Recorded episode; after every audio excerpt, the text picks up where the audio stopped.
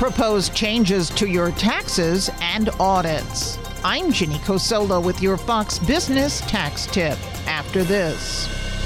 Another day is here, and you're ready for it. What to wear? Check. Breakfast, lunch, and dinner? Check. Planning for what's next and how to save for it? That's where Bank of America can help. For your financial to dos, Bank of America has experts ready to help get you closer to your goals. Get started at one of our local financial centers or 24-7 in our mobile banking app. Find a location near you at bankofamerica.com slash talk to us. What would you like the power to do? Mobile banking requires downloading the app and is only available for select devices. Message and data rates may apply. Bank of America and a member FDIC.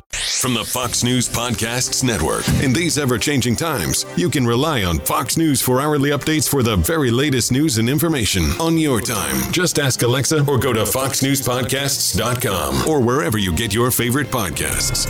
Fewer than 1% of taxpayers are audited. CPA Stephen Zellen, president of Zellen and Associates, says the IRS computer catches red flags. For example, if you live in an expensive neighborhood but claim to have no income. Sometimes the IRS isn't auditing you, but just catching a mistake. The IRS has a, a matching system where they compare the information that's sent to them by the banks and the employers to what's reported in the tax return. If it doesn't match, they'll propose a change to your taxes. Ginny Cosola, Fox News.